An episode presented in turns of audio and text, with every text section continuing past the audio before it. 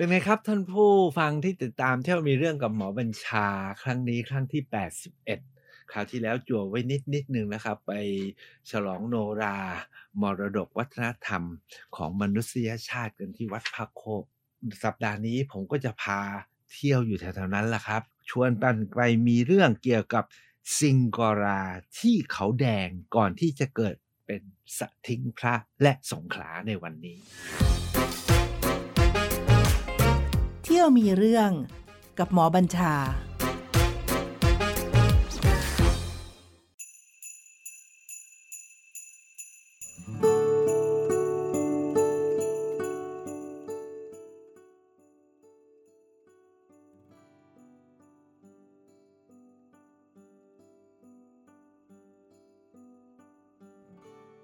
ส่วนใหญ่เนี่ยเราก็จะรู้จักชื่ออยู่สองชื่อคือสงขลากับสทิงพระ สทิงพระเนี่ยทุกคนก็จะงงเข้าไปใหญ่ว่าทำไมที่สทิงพระเนี่ยแต่มีวัดชื่อว่าวัดจะทิ้งพระเพราะฉะนั้นอ๋ออะไรกันนี่เออบางบทบางเรื่องบอกว่าเฮ้ยตรงนี้เดิมคือพัทลุงออกไปกันใหญ่แล้วนะครับตรงโลกสงขลาสทิงพระพัทลุงแต่ทุกวันนี้มีอีกเรื่องหนึ่งเกิดขึ้นแล้วก็เป็นเรื่องใหญ่มากก็คือว่ากรณีที่เขาแดงนะครับ เขาแดงเขาน้อยที่หัวเขาแดงสงขลาเนี่ยที่เกิดเป็นคดีความที่ทางสำนักศิลปากรที่ 11 สงขลาเนี่ยต้องไปร้องทุกข์ขอให้ทางการช่วยที เพราะามีการขุดเขตโบราณสถาน เขาแดงนะครับเข้าไปจนประชิดโบราณสถานเขาน้อยที่สำคัญมาก โดยทุกคนก็เริ่มบอกไอ้ตรงนี้แหละคือต้นกำเนิดของสงขลาชื่อว่าซิงคอร่า ในโอกาสที่ผมไปที่สทิงพระมาไหนๆไปถึงนั้นแล้วแล้วก็ที่นั่นก็วนเวียนกันมาไม่รู้กี่ครั้ง จากนครไปสงขลามันต้องผ่านหัวเขาแดงอะครับ แล้วก็จริงๆแล้ว ตระกูลบ้านผมส่วนหนึ่งก็มีวงซุยอยู่บนเขาแดงครับก็คือตระกูลเลขากุลเนี่ยนะครับคุณย่าผมเนี่ยเป็นเลขากุลก็วงซุยอยู่บนนั้นแหละครับ เพราะฉะนั้นเนี่ยเรามาสืบสาวเรื่องราว เรื่องสทิงพระสงขาและเขาแดงกันสักหน่อยหนึ่ง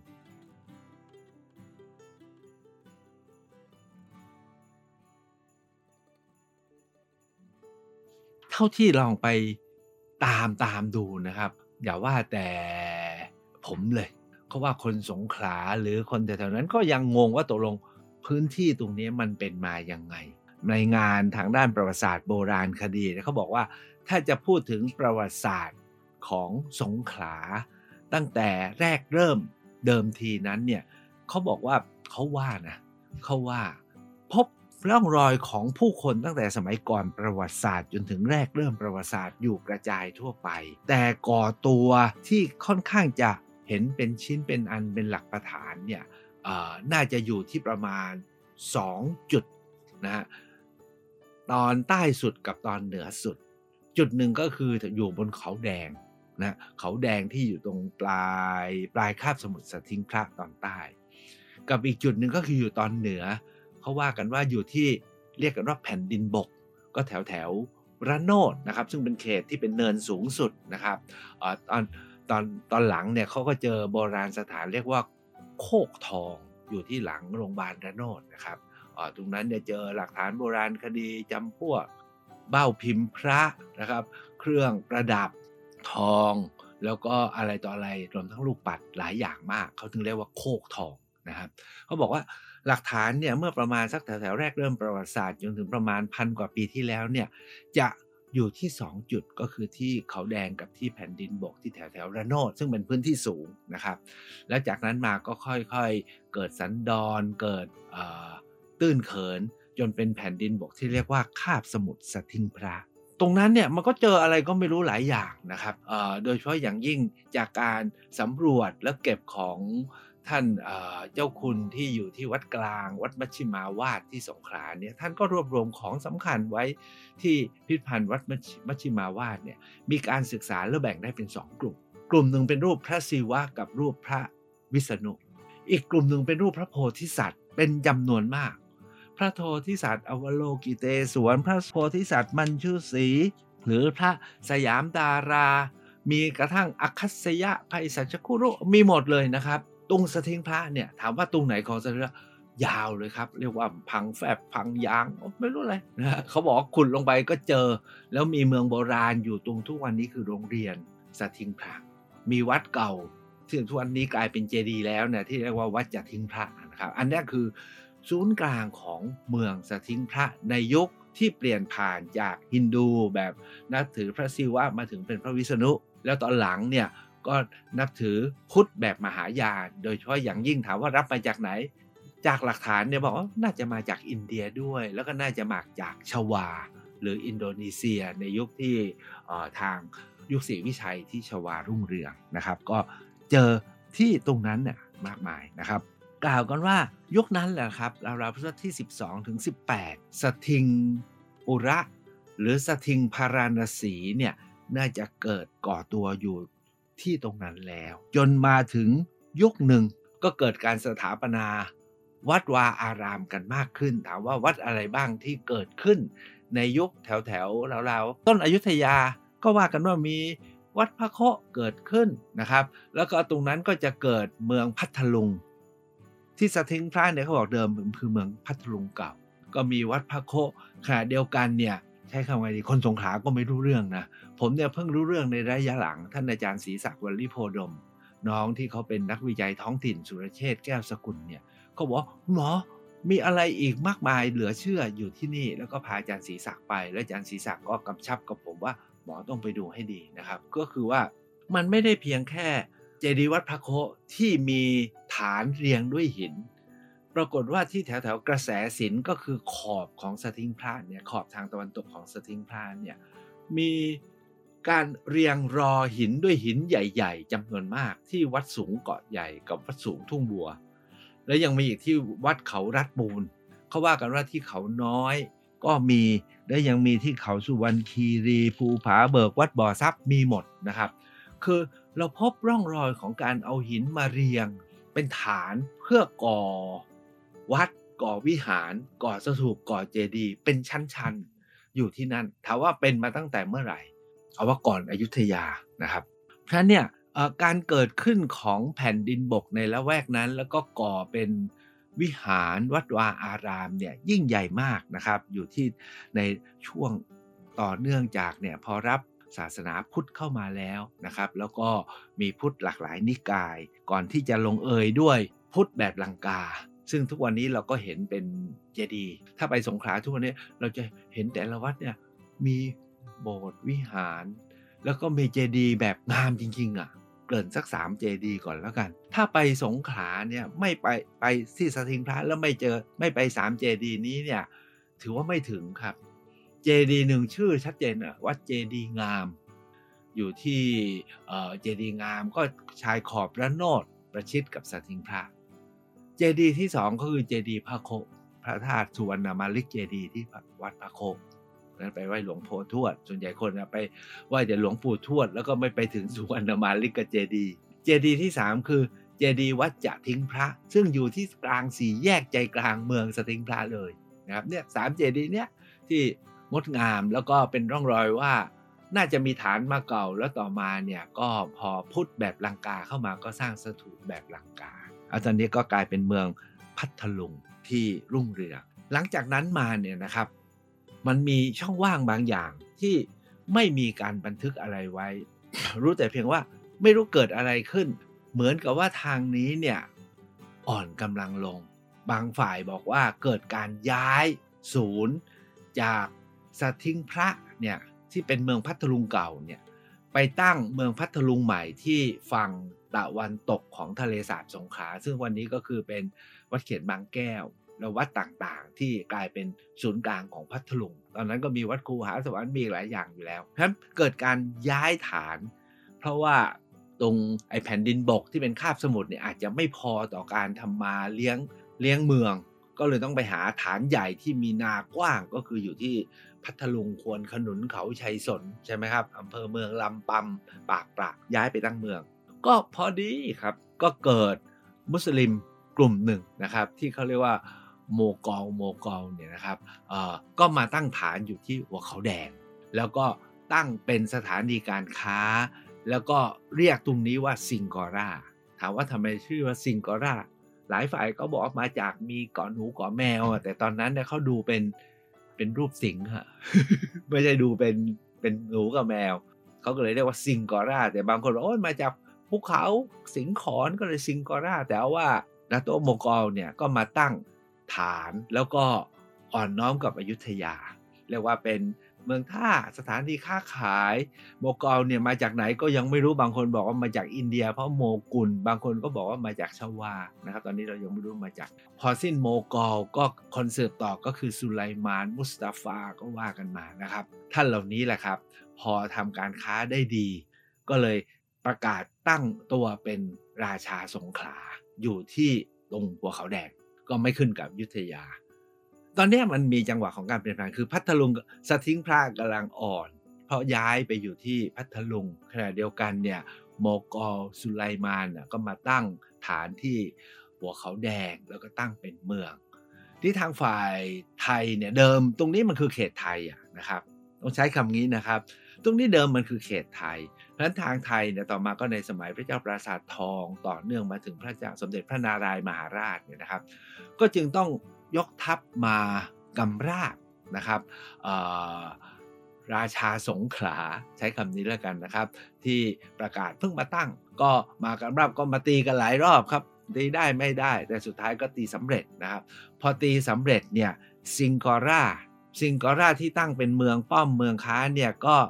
สลายตัวกลายเป็นชุมชน แล้วก็อยู่ที่ตรง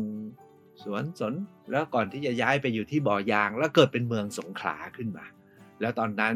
ก็เข้าสู่ปลายอายุทยาต้นรัตนโกสินทร์ใช่ไหมครับ ก็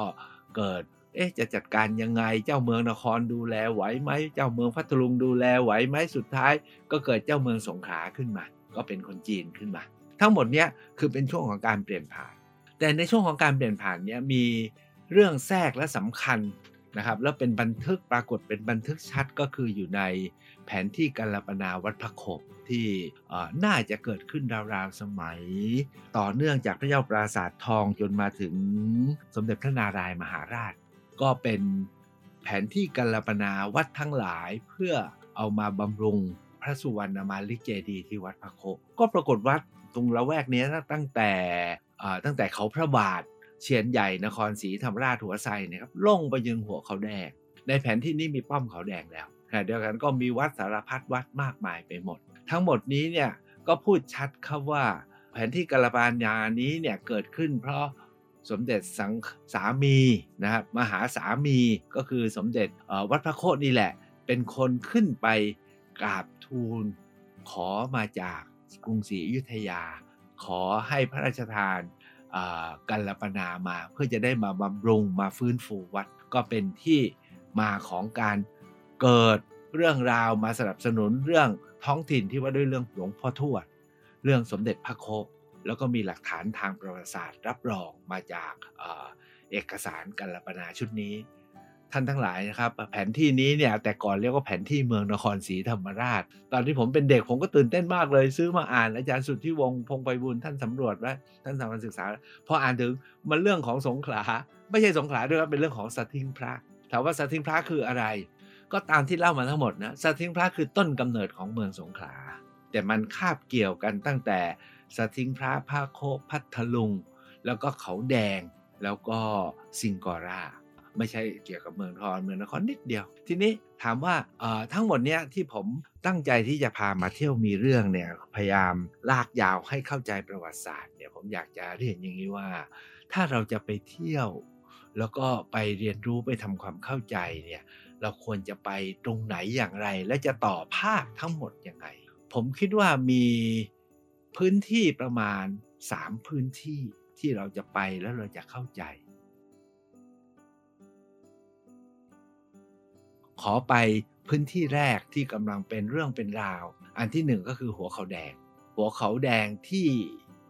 ตรงข้ามแหลมชมิลานะครับ ที่ตรงข้ามกับไอ้ท่าเรือขนานยนต์ หรือเมืองสงขลาเก่าบ่อยางอะเราจะเห็นเขาสูงแล้วตรงนั้นเนี่ยมีวัดอยู่รอบนะครับ แล้ววัดสำคัญเยอะแยะไปหมดเลย โดยเฉพาะวัดสุวรรณคีรีนี่งามมากนะครับของต้นตระกูลสุวรรณคีรี หรือของต้นตระกูลนาสงขลาสร้างทำไว้นะครับ แล้วบนนั้นเนี่ย มีเจดีมีสถูปมีเจดีอยู่ แต่ที่สำคัญสุดๆที่โอเขาแดงเนี่ยมีโบราณสถานวัดเขาน้อยตั้งอยู่ วัดเขาน้อยนี่สำคัญยังไง เป็นโบราณสถานที่มีอายุเก่าที่สุดที่มีสภาพสมบูรณ์ที่สุดที่ยังหลงเหลืออยู่ในภาคใต้ ที่สุดแห่งหนึ่งที่ยังหลงเหลือแล้วยิ่งใหญ่อยู่ในภาคใต้ทำไมผมต้องใช้คำว่ายิ่งใหญ่ เพราะขนาดใหญ่มาก แล้วยังมีสภาพแบบว่าเราเห็นสักครึ่งองค์อะเห็นฐานเห็นเรียกว่าจรนำเห็นซุ้มกุทุ แล้วก็เห็นรูปเทพที่อยู่ในซุ้มนะครับที่ท่านแกะไว้ด้วยศิลาแดง แล้วฐานอันนี้เป็นก่อด้วยอิฐ ถามว่าสมัยไหน หลายฝ่ายบอกว่าเก่าถึงศรีวิชัย อาจจะถึงพุทธศตวรรษที่ 12 เท่าที่เห็นอยู่เออแล้วฐานข้างใต้ยังเอาศิลาแดง ศิลาทรายแดงเนี่ยมาก่อเป็นรอ แบบเดียวกับอีก 4 5 วิหาร 4 5 มหาวิหารในเขต เพราะนี่คือเจดีย์เขาน้อยเมื่อ 2-3 ปีที่แล้ว ทางมหาลัยสงขลานครินเนี่ยให้ผมจัดการสัมมนา มีท่านอาจารย์ หมอจรัสส่วนเวลานายกสภาไปด้วย ก็พาไปที่นี่ท่านยานศรีศักดิ์พาไปด้วย ท่านบอกต้องไปที่นี่เป็นที่ที่มีความสำคัญมาก เพราะเป็นหมุดหมายหลักฐานของความไม่ธรรมดาของประวัติศาสตร์ของคาบสมุทรนะครับที่ยิ่งใหญ่ โดยขนาดเนี่ยใหญ่กว่าเมืองโบราณยะรังที่ปัตตานี โดยขนาดเนี่ยเท่าที่เห็นนะครับ ก็ใหญ่กว่าพระบรมธาตุชยาที่สุราษฎร์ธานี อาจจะไม่ไซส์นะฮะฐานเนี่ยกว้างกว่าวัดแก้วที่ชัยยานะครับถามว่าพระธาตุนคร อันนี้พระธาตุนครเราไม่เหลือฐานเก่าให้เห็นนะครับเพราะฉะนั้นที่เห็นเนี่ยของพระธาตุเนี่ยเราเห็นเป็นของใหม่หมดแล้วนะครับ อายุก็ราวๆ ที่เราเห็นอยู่ทุกวันนี้ราวเจ็ดแปดร้อยปี แต่ของเจดีย์เขาน้อยเนี่ยมันกว่าพันปีครับ ถ้าพุทธศตวรรษที่ 12ตอนนี้ก็พันสองร้อยพันสามร้อยปีเพราะเจดีย์เขาน้อยเนี่ยสำคัญมากๆ แล้วไม่ใช่สำคัญเพียงแค่เจดีย์เขาน้อย ยังมีโบราณสถานอื่นๆ มากมาย แต่ที่สำคัญที่ผมเล่าไปสักครู่นี้นะครับว่ายุคยุคหนึ่งเนี่ยที่สมเด็จพระนารายณ์เนี่ยท่านทรงมาเอาคืน เข้าสู่ประเทศไทยได้เนี่ยมันเกิดการการช่วงชิงกันของฝรั่งหลายชาติที่จะพยายามจะมายึดประเทศไทย ในสมัยสมเด็จพระนารายมหาราชนั้นนะครับ แล้วก็กษัตริย์อยุธยานะสามารถตรึงเอาไว้ได้นะครับทำให้คาบสมุทรไทยเนี่ยเรายังเป็นไทยมาได้จนถึงวันนี้นะครับ ถามว่าอะไรนะครับ เอาผมเรียนอย่างนี้นะครับว่าทุกวันนี้เนี่ยเชื่อไหมครับ ที่เขาน้อยเนี่ยที่เขาแดงเนี่ยมีป้อมปราการนะครับ เป็นรูปดาวรูปแฉกเนี่ยเรียงรายอยู่ตั้ง 8 9 ป้อม 8 9 ป้อมนะถือว่าเป็นป้อมนะที่สร้างไว้เพื่อเป็นปราการป้องกัน ถามว่าป้องกันใคร เอาล่ะ บางคนบอกว่าดาโตโมกอลสุไลมานมาสร้างไว้ก่อน ต่อมาเนี่ยพวกดัตช์ก็ตั้งใจที่จะมาใช้ตรงนี้เป็นฐาน อังกฤษเข้ามาฝรั่งเศสเข้ามา ช่วงนั้นเนี่ยตอนที่สมเด็จพระนารายณ์เนี่ยนะครับสามารถไปกู้กลับคืนมาได้ามาเป็นของไทยเราเนี่ยนะครับได้เนี่ยทางฝรั่งเศสเนี่ยก็กราบทูลสมเด็จพระนารายณ์ว่าดัตช์เนี่ยจะเข้ามาเอานะ เพราะฉะนั้นถ้าไม่ทำอะไรไว้เนี่ยดัตช์จะมาเอา ก็ขอให้สมเด็จพระนารายณ์เนี่ยเตรียมการที่จะสร้างป้อมปราการโดยฝรั่งเศสจะช่วย กับฝรั่งเศสก็จริง ๆ ก็จะเอาเองอะครับ แต่สมเด็จพระนารายณ์ก็ตกลงพระไทยนะทาง Monsieur อะไรก็ไม่ทราบนะครับ เป็นผู้กราบทูลแล้วก็เลยส่ง Monsieur อีกคนหนึ่งลงมาคือ Monsieur de Lamare นะครับเป็นวิศวกรชาวฝรั่งเศส ลงมาทำการสำรวจ Monsieur de Lamare เนี่ยทำแผนที่สำรวจให้เห็นเขาแดงเขาน้อยไว้อย่างชัดเจนรวมทั้งเห็นเมืองซิงกอร่านะด้วยในขณะนั้นพร้อมกับทำแผนที่จะสร้างป้อมแบบไหนยังไง โชคดีที่เกมตอนนั้นเนี่ยก็ไม่เพียงพร้ำทั้งฝรั่งเศสและดัตช์ใช่ไหมครับ หลังจากสมเด็จพระนารายณ์สิ้น พระเจ้าอยู่หัวท้ายสะพระเจ้าเสือจนถึงพระเพศราชาเนี่ยท่านก็กอบกู้ความเป็นไทยกลับมาได้นั้นสงขลาเนี่ยก็ยังอยู่ในขอบขันธสีมาของไทยต่อมาได้ ที่สำคัญก็คือทุกวันนี้เนี่ยป้อมปราการทั้งหมดยังอยู่หมดเลยครับ ขึ้นไปนั่งบนป้อมแล้วก็ส่องดูว่าเขา คุมทางเข้าปากทางเข้าทะเลสาบสงขลาเป็นยังไงบ้าง แต่ที่น่าตกใจล่าสุดที่ทางพผออสำนักศิลปากรที่ 11ผออพงทันเนี่ยไม่ทำก็ไม่ได้ครับ เพราะมันมีกฎหมายว่าด้วยโบราณสถาน แล้วอยู่ๆก็มีคนมามาขุดดินจะเยอะเลย ขุดมาจนอีก 60 เมตร จะถึงโบราณสถานเขาน้อย คือรุกเข้ามาในเขต พื้นที่ที่ประกาศแล้วว่าเป็นโบราณสถาน แล้วมาประชิดโบราณสถานเขาน้อยซึ่งมีความสำคัญมาก ด้วยเหตุนี้เนี่ยท่านผอพงทันก็ต้องคือท่านไม่แจ้งความก็ไม่ได้ ไม่งั้นท่านก็ละเลยการปฏิบัติหน้าที่ใช่ไหมครับ ก็นำมาสู่การตกใจกันทั้งประเทศว่า เอา้าอะไรเกิดขึ้นเนาะเป็นอย่างนี้ได้ยังไง ก็ตอนนี้ก็รอดูกระบวนการเข้าใจว่าทางเจ้าหน้าที่ตำรวจทางการ ก็กำลัง สืบสาวเรื่องราวว่ามันเกิดอะไรขึ้น แล้วใครไปทำอะไรไว้ที่ไหนอย่างไรนะครับฟังมาว่าชาวสงขลาที่กำลังทำเรื่องมรดกโลก ซึ่งมันครอบคลุมมาถึงตรงนี้ด้วยก็ตื่นตัวกันใหญ่อ้าวตายแล้ว คือเวลาเราเสนอมรดกโลกเนี่ยครับถ้ามีอะไรมาคุกคามเนี่ยทางกรรมการยูเนสโกเขาบอกเห็นไหม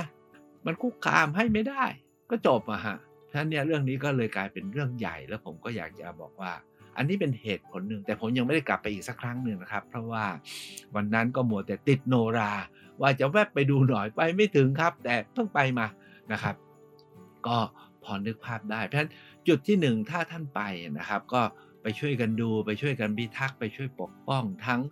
เขาแดงเขาน้อยรวมทั้งโบราณสถานวัดวาอารามจำนวนมากที่นั่น แต่ที่สำคัญเขาน้อยต้องไปนะครับ ที่จุดที่2เนี่ยของ ที่ผมเรียนนะครับก็คือก่อนที่จะเป็นสงขลาไอ้เขาน้อยแต่กี้คือซิงคอร่าและสงขลา จุดที่2เนี่ยที่ผมคิดว่าไม่ไปไม่ได้นะครับ ก็คือที่วัดพระโคตนี่แหละครับ แล้วจุดนี้เนี่ยท่านจะได้ตามรอย2อสาอย่างด้วยกัน นอกจากเรื่องหลวงพ่อทวดที่วัดพระโคซึ่งท่านอาจจะต้องไปแวะอีกสักสองสามวัดเช่น วัดดีหลวง กับวัดต้นเลียบเนาะ เพราะทำไมต้องไปสองวัดนี้นะวัดต้นเลียบเป็นที่ฝังรกหลวงพ่อทวดตรงนี้แล้วกันนะครับ แล้วก็วัดดีหลวงเป็นวัดที่โยมพ่อโยมแม่ของหลวงพ่อทวดหรือเนนปูเนี่ยนะครับนันปูเนี่ยไปฝากเรียนกับหลวงพ่อสมเด็จจวงที่วัดดีหลวง แล้วก็ท่านก็เลย เรียกว่าสอนอบรม จนเนนปูเติบโต แล้วก็มาบวชที่เมืองนครนะครับที่ท่าแพวัดเสมาเมือง เรียนจบแล้วก็ไป ศึกษาต่อที่อยุธยา แล้วก็ไปช่วยเรียกไปแก้กลเกมให้กับทางอายุทยาสำเร็จจนพระมหากษัตริย์ที่อยุธยาก็ยกให้เป็นพระมหาสามี แล้วก็พอท่านชราภาพท่านก็ขอกลับมาอยู่ที่พระโคแล้วก็ได้แผนก็ได้พรจากกษัตริย์อยุธยาราวๆแถวๆพระเจ้าปราสาททองจนถึงพระนารายณ์นะครับ มากันรปนาวัดพระโคแต่ตอนจบของสมเด็จ วัดพระโคนี่ก็แปลกนะครับ คือท่านหายตัวไป บางคนก็บอกท่านเหาะหายไปเลย บางคนบอกท่านถูกโจรจับไป แล้วก็ไปโผล่อีกทีเนี่ยท่านก็อยู่ที่ชายแดนอยู่นะแถวแถวโกรแถวแถววัดช้างให้ แล้วท่านก็ไปสิ้นอยู่แถวนั้น แล้วเขาก็สร้างสถูปเก็บอัฐิอังคารของท่านไว้ที่นั่น ก็เลยเกิดเรื่องหลวงพ่อทวดที่วัดช้างให้เข้ามาเติมนั้นถ้าไปตามรอยสมเด็จพระโคก็ประมาณนี้ แต่จริงๆแล้วเนี่ย ตรงนั้นเนี่ยมีวัดงามเยอะมากสามวัดที่จะต้องไปเนี่ยผมว่าเนาะวัดพระโคนเนี่ยเวลาไปเนี่ยก็อย่าลืมนะครับ ที่ต้องขึ้นไปดูที่สถูปสุวรรณมาลิกเจดีซึ่งถือว่าเป็นที่ประดิษฐานพระบรมสารีริกธาตุด้วย อย่าไปติดอยู่เพียงแค่หลวงพ่อทวด แล้วก็มีวิหารทับเกษตร คล้ายๆ กับที่นครนะครับ วางอยู่บน รอหินก็คือฐานหินเรียง แล้วด้านมีบันไดขึ้นไปสูงมาก เป็นเป็นลำแบบขั้นที่สวยดี วันที่ฉลองโนราเนี่ยครูธรรมนิตก็ไปรำอยู่ตรงนั้นงามเหลือเกิน ด้านหลังเนี่ยมีมีวิหารพระสายญาติแต่เขามักจะปิด แล้วมีพระอุโบสถซึ่งสร้างใหม่นะครับ แต่เซรามิกประดับที่สวยมากนั้นเนี่ยไปวัดพระโคนเนี่ยผมว่าสี่สาห้าอย่างเนี้ยควรจะไปให้ถึง ส่วนถ้าสนใจลูกแก้วที่เกี่ยวกับตำนานหลวงพ่อทวด ก็ไปขอดูได้ หรือทวดยายหมีก็ไปขอดูได้ที่ที่ที่วิหารแก้วนะครับ หรือที่กุฏิของท่านเจ้าอาวาสใกล้ๆกับวัดพระโคนเนี่ยมีโบราณสถานสำคัญอันหนึ่งก็คือถ้ำคูหากับพังพระ ท่านลองถามคนแถวนั้นหรือ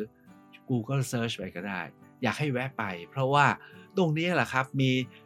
ถ้ำที่เกิดจากการเจาะหินนะเจาะหินเข้าไป ถือเป็นถ้ำเดียวในประเทศไทยอะที่เป็นถ้ำจอหินแบบอาชันใต้เออโรราที่อินเดียโบราณ แล้วก็มีรูป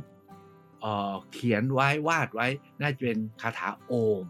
อันเนี้ยเป็นสิ่งยืนยันว่าที่เนี่ยเคยมีผู้บูชาพระศิวะมาอยู่เมื่อพันกว่าปีที่แล้ว อันนี้ก็คือวัดพระโคไม่ไกลจากวัดพระโคเนี่ยก็มีวัดจะทิ้งพระวัดจะทิ้งพระเนี่ยเฉพาะเจดีเนี่ยงดงามเหลือประมาณนะครับ ลองไปเวียนพระ พระสถูปเจดีมีหอพระสายญาติมีเจดีอื่น แต่ที่สำคัญอีกอันหนึ่งก็คือ มีกุฏิวัดจำนวนมากตั้งแต่สมัยร5ร6ซึ่งแสดงว่าจะทิ้งพระซึ่งเป็นมหาสถูปเจดีของเมืองสทิ้งพระเนี่ยก็สำคัญไม่ธรรมดาเหนือขึ้นไปอีกหน่อยก็คือวัดเจดีงาม วัดเจดีงามนี้อาจจะเหมาะสำหรับท่านทั้งหลายที่เป็นแฟนของสวนโมกกรุงเทพหรือของผมนะครับ เพราะว่า อดีตสมภารเจ้าวาดวัดเจดีหลวงเมื่อ 20-30 ปีที่แล้วเนี่ยท่านนับถือท่านยานพุทธทาสมาก ก็เลยไปเอารหัสในรหัสยาในสัญลักษณ์ในพุทธศาสนาโบราณจากอินเดียมาติดตั้งไว้เต็มวัดเจดีย์งามรวมทั้งยังไปเอารูปสถูปนะฮะทำเมฆกับสถูปที่สารนาฏเนี่ยมาสร้างไว้ในวัดเจดีย์งามด้วยโอ้ยสวยมากครับ เพียงแต่ว่า สภาพก็เปลี่ยนไปตามกาลเวลา นี่สามวัดนี้ก็สำคัญแล้วนี่วัดอื่นๆ ไม่มีเวลานะครับ วัดกุดีหลวงก็น่าไป วัดสนามชัยก็น่าไป วัดศรีหยังก็น่าไป แต่มีสักอีกสองวัดที่ผมคิดว่า อยากจะฝากทิ้งท้ายนะครับ ท่านทราบใช่ไหมครับว่าตอนนี้กำลังจะสร้างสะพานใหญ่ข้ามมาจากพัทลุงมามาขึ้นที่กระแสสินจะมีอีกสะพานหนึ่งกำลัง จะเกิดขึ้นมีการวางศิลาฤกษ์แล้วนะครับฝั่งที่สทิงพระเนี่ยจะมาขึ้นที่อำเภอกระแสสินที่เรียกว่าเกาะใหญ่ ที่เกาะใหญ่เนี่ยมีวัดสำคัญสองวัดที่อยากจะแนะนำให้ท่านแวะไป ก็คือวัดสูงทุ่งบัวกับวัดสูงเกาะใหญ่ ถามว่าทำไมต้องแนะนำให้ไปสองวัดนี้ แล้วเวลาไปเนี่ยอย่าไปเพียงแค่วัดทุ่งบัวกับวัดเกาะใหญ่ ต้องไปวัดสูงนะฮะที่จำเป็นที่ต้องขอแนะนำให้ไปก็คือว่า มันมีการค้นพบใหม่ ที่อาจารย์ศรีศักดิ์บอกว่าสำคัญมาก การสำรวจของทางกรมศิลปากรเนี่ยได้รายงานว่าเป็นวัดสมัยอยุธยา แล้วไม่ได้รายงานว่าด้วยเรื่องของรอหรือฐานการก่อหินเป็นฐาน ผมใช้เป็นฐานมหาวิหาร คล้ายๆกับมหาวิหารที่เม็กซิกันนะฮะคล้ายๆกับฐานที่นครวัดประมาณนั้น หรือคล้ายๆกับฐานเอาให้เวอร์นะคล้ายๆกับฐานพีระมิดนะมหาพีระมิด ผมอยากให้แวะไป แค่ท่านไปนะครับ แล้วก็ขับรถขึ้นไปให้ถึงแล้วก็เดินต่ออีกนิด ถามเลยครับว่า ไอ้แท่งหินที่เรียงกันอยู่สูง เกินหัวเนี่ยขนมายังไง ชาวบ้านบอกว่าสมเด็จเกาะใหญ่ท่านใช้อิทธิฤทธิ์ยกมา ถามว่าสมเด็จเกาะใหญ่คือใคร ร่วมสมัยกับสมเด็จพระโค แล้วก็บางคนก็บอกว่าร่วมสมัยกันสมเด็จเกาะยอด้วยนะครับ ถามว่าคือใคร เรียกว่าเป็นพระที่ได้รับการนับถือบูชาของผู้คนในละแวกนั้น ไม่ว่าจะสมเด็จพระโคสมเด็จเกาะใหญ่สมเด็จเกาะยอ ว่าเป็นพระที่ทรงคุณนะแล้วก็มีฤทธิ์นะครับ สร้างสิ่งต่างๆทิ้งไว้ แล้วทุกวันนี้ก็ยังเป็นปริศนาว่านี่คืออะไร ก็อยากจะบอกว่าถ้าแวะเนี่ยเข้าไปดูผมเคยเข้าไปหลายครั้ง ครั้งล่าสุดเนี่ยที่วัดสูงทุ่งบัวเนาะก็เจอพระรูปหนึ่งอายุท่านจะ 80ละผมถามว่าเป็นไงอาจารย์ ท่านบอกว่าบวชมาเจ็ดแปดปีแล้ว พอสีกาตายก็บวชเลย ลูกๆให้มันอยู่บ้านอาตมาขึ้นมาอยู่วัดสบายชีวิตนี้เนาะไม่ต้องทำอะไร เช้าก็เดินบาทกาดกวาดลานวัดสวดมนต์ มีใครขึ้นมาก็นั่งคุยกันนี่ชีวิตตอนท้ายนะครับหน้าตาท่านแจ่มใสมาก ท่านบอกว่าเรื่องลูกก็เรื่องของเขาแล้วปล่อยแล้ว อันนี้คือวิถีชีวิตที่น่าสนใจ หรือแม้กระทั่งที่วัดสูงเกาะใหญ่ ผมขึ้นไปก็เหมือนกัน ที่นี่พระท่านไม่ได้แก่มากนัก แต่ท่านก็บวชมาตั้งหลายพรรษาแล้ว ถามว่าคิดยังไงท่านบอกว่าโอ้ยโลกมันยุ่ง มาบวชเป็นพระอยู่อย่างนี้สงบสบาย เดินบินทบาทแล้วก็อยู่กับการปฏิบัติภาวนา อันนี้คือวิธีที่น่าสนใจมากเลยครับ ทุกท่านครับ ท่านก็ถ้ามีเวลาว่างนะครับ แวะไปสงขลาแล้วย้อนไปให้ถึงต้นต่อของสงขลา ทั้งที่เกาะใหญ่ ทั้งที่สถิงพระ ทั้งที่เขาแดง เขาน้อย สิงคอรา ซึ่งตอนนี้มีความท้าทายมากครับว่าเราจะช่วยกันพิทักษ์รักษาปกป้อง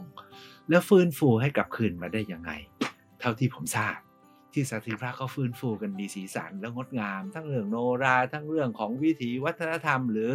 เที่ยวตามรอยหลวงพ่อทวดก็ใหญ่ก็กำลังจะคึกคักครับ หวังว่า เขาแดงและเขาน้อยที่สงขลาก็รักษากันไปได้ครับ สวัสดีเที่ยวมีเรื่องกับหมอบัญชา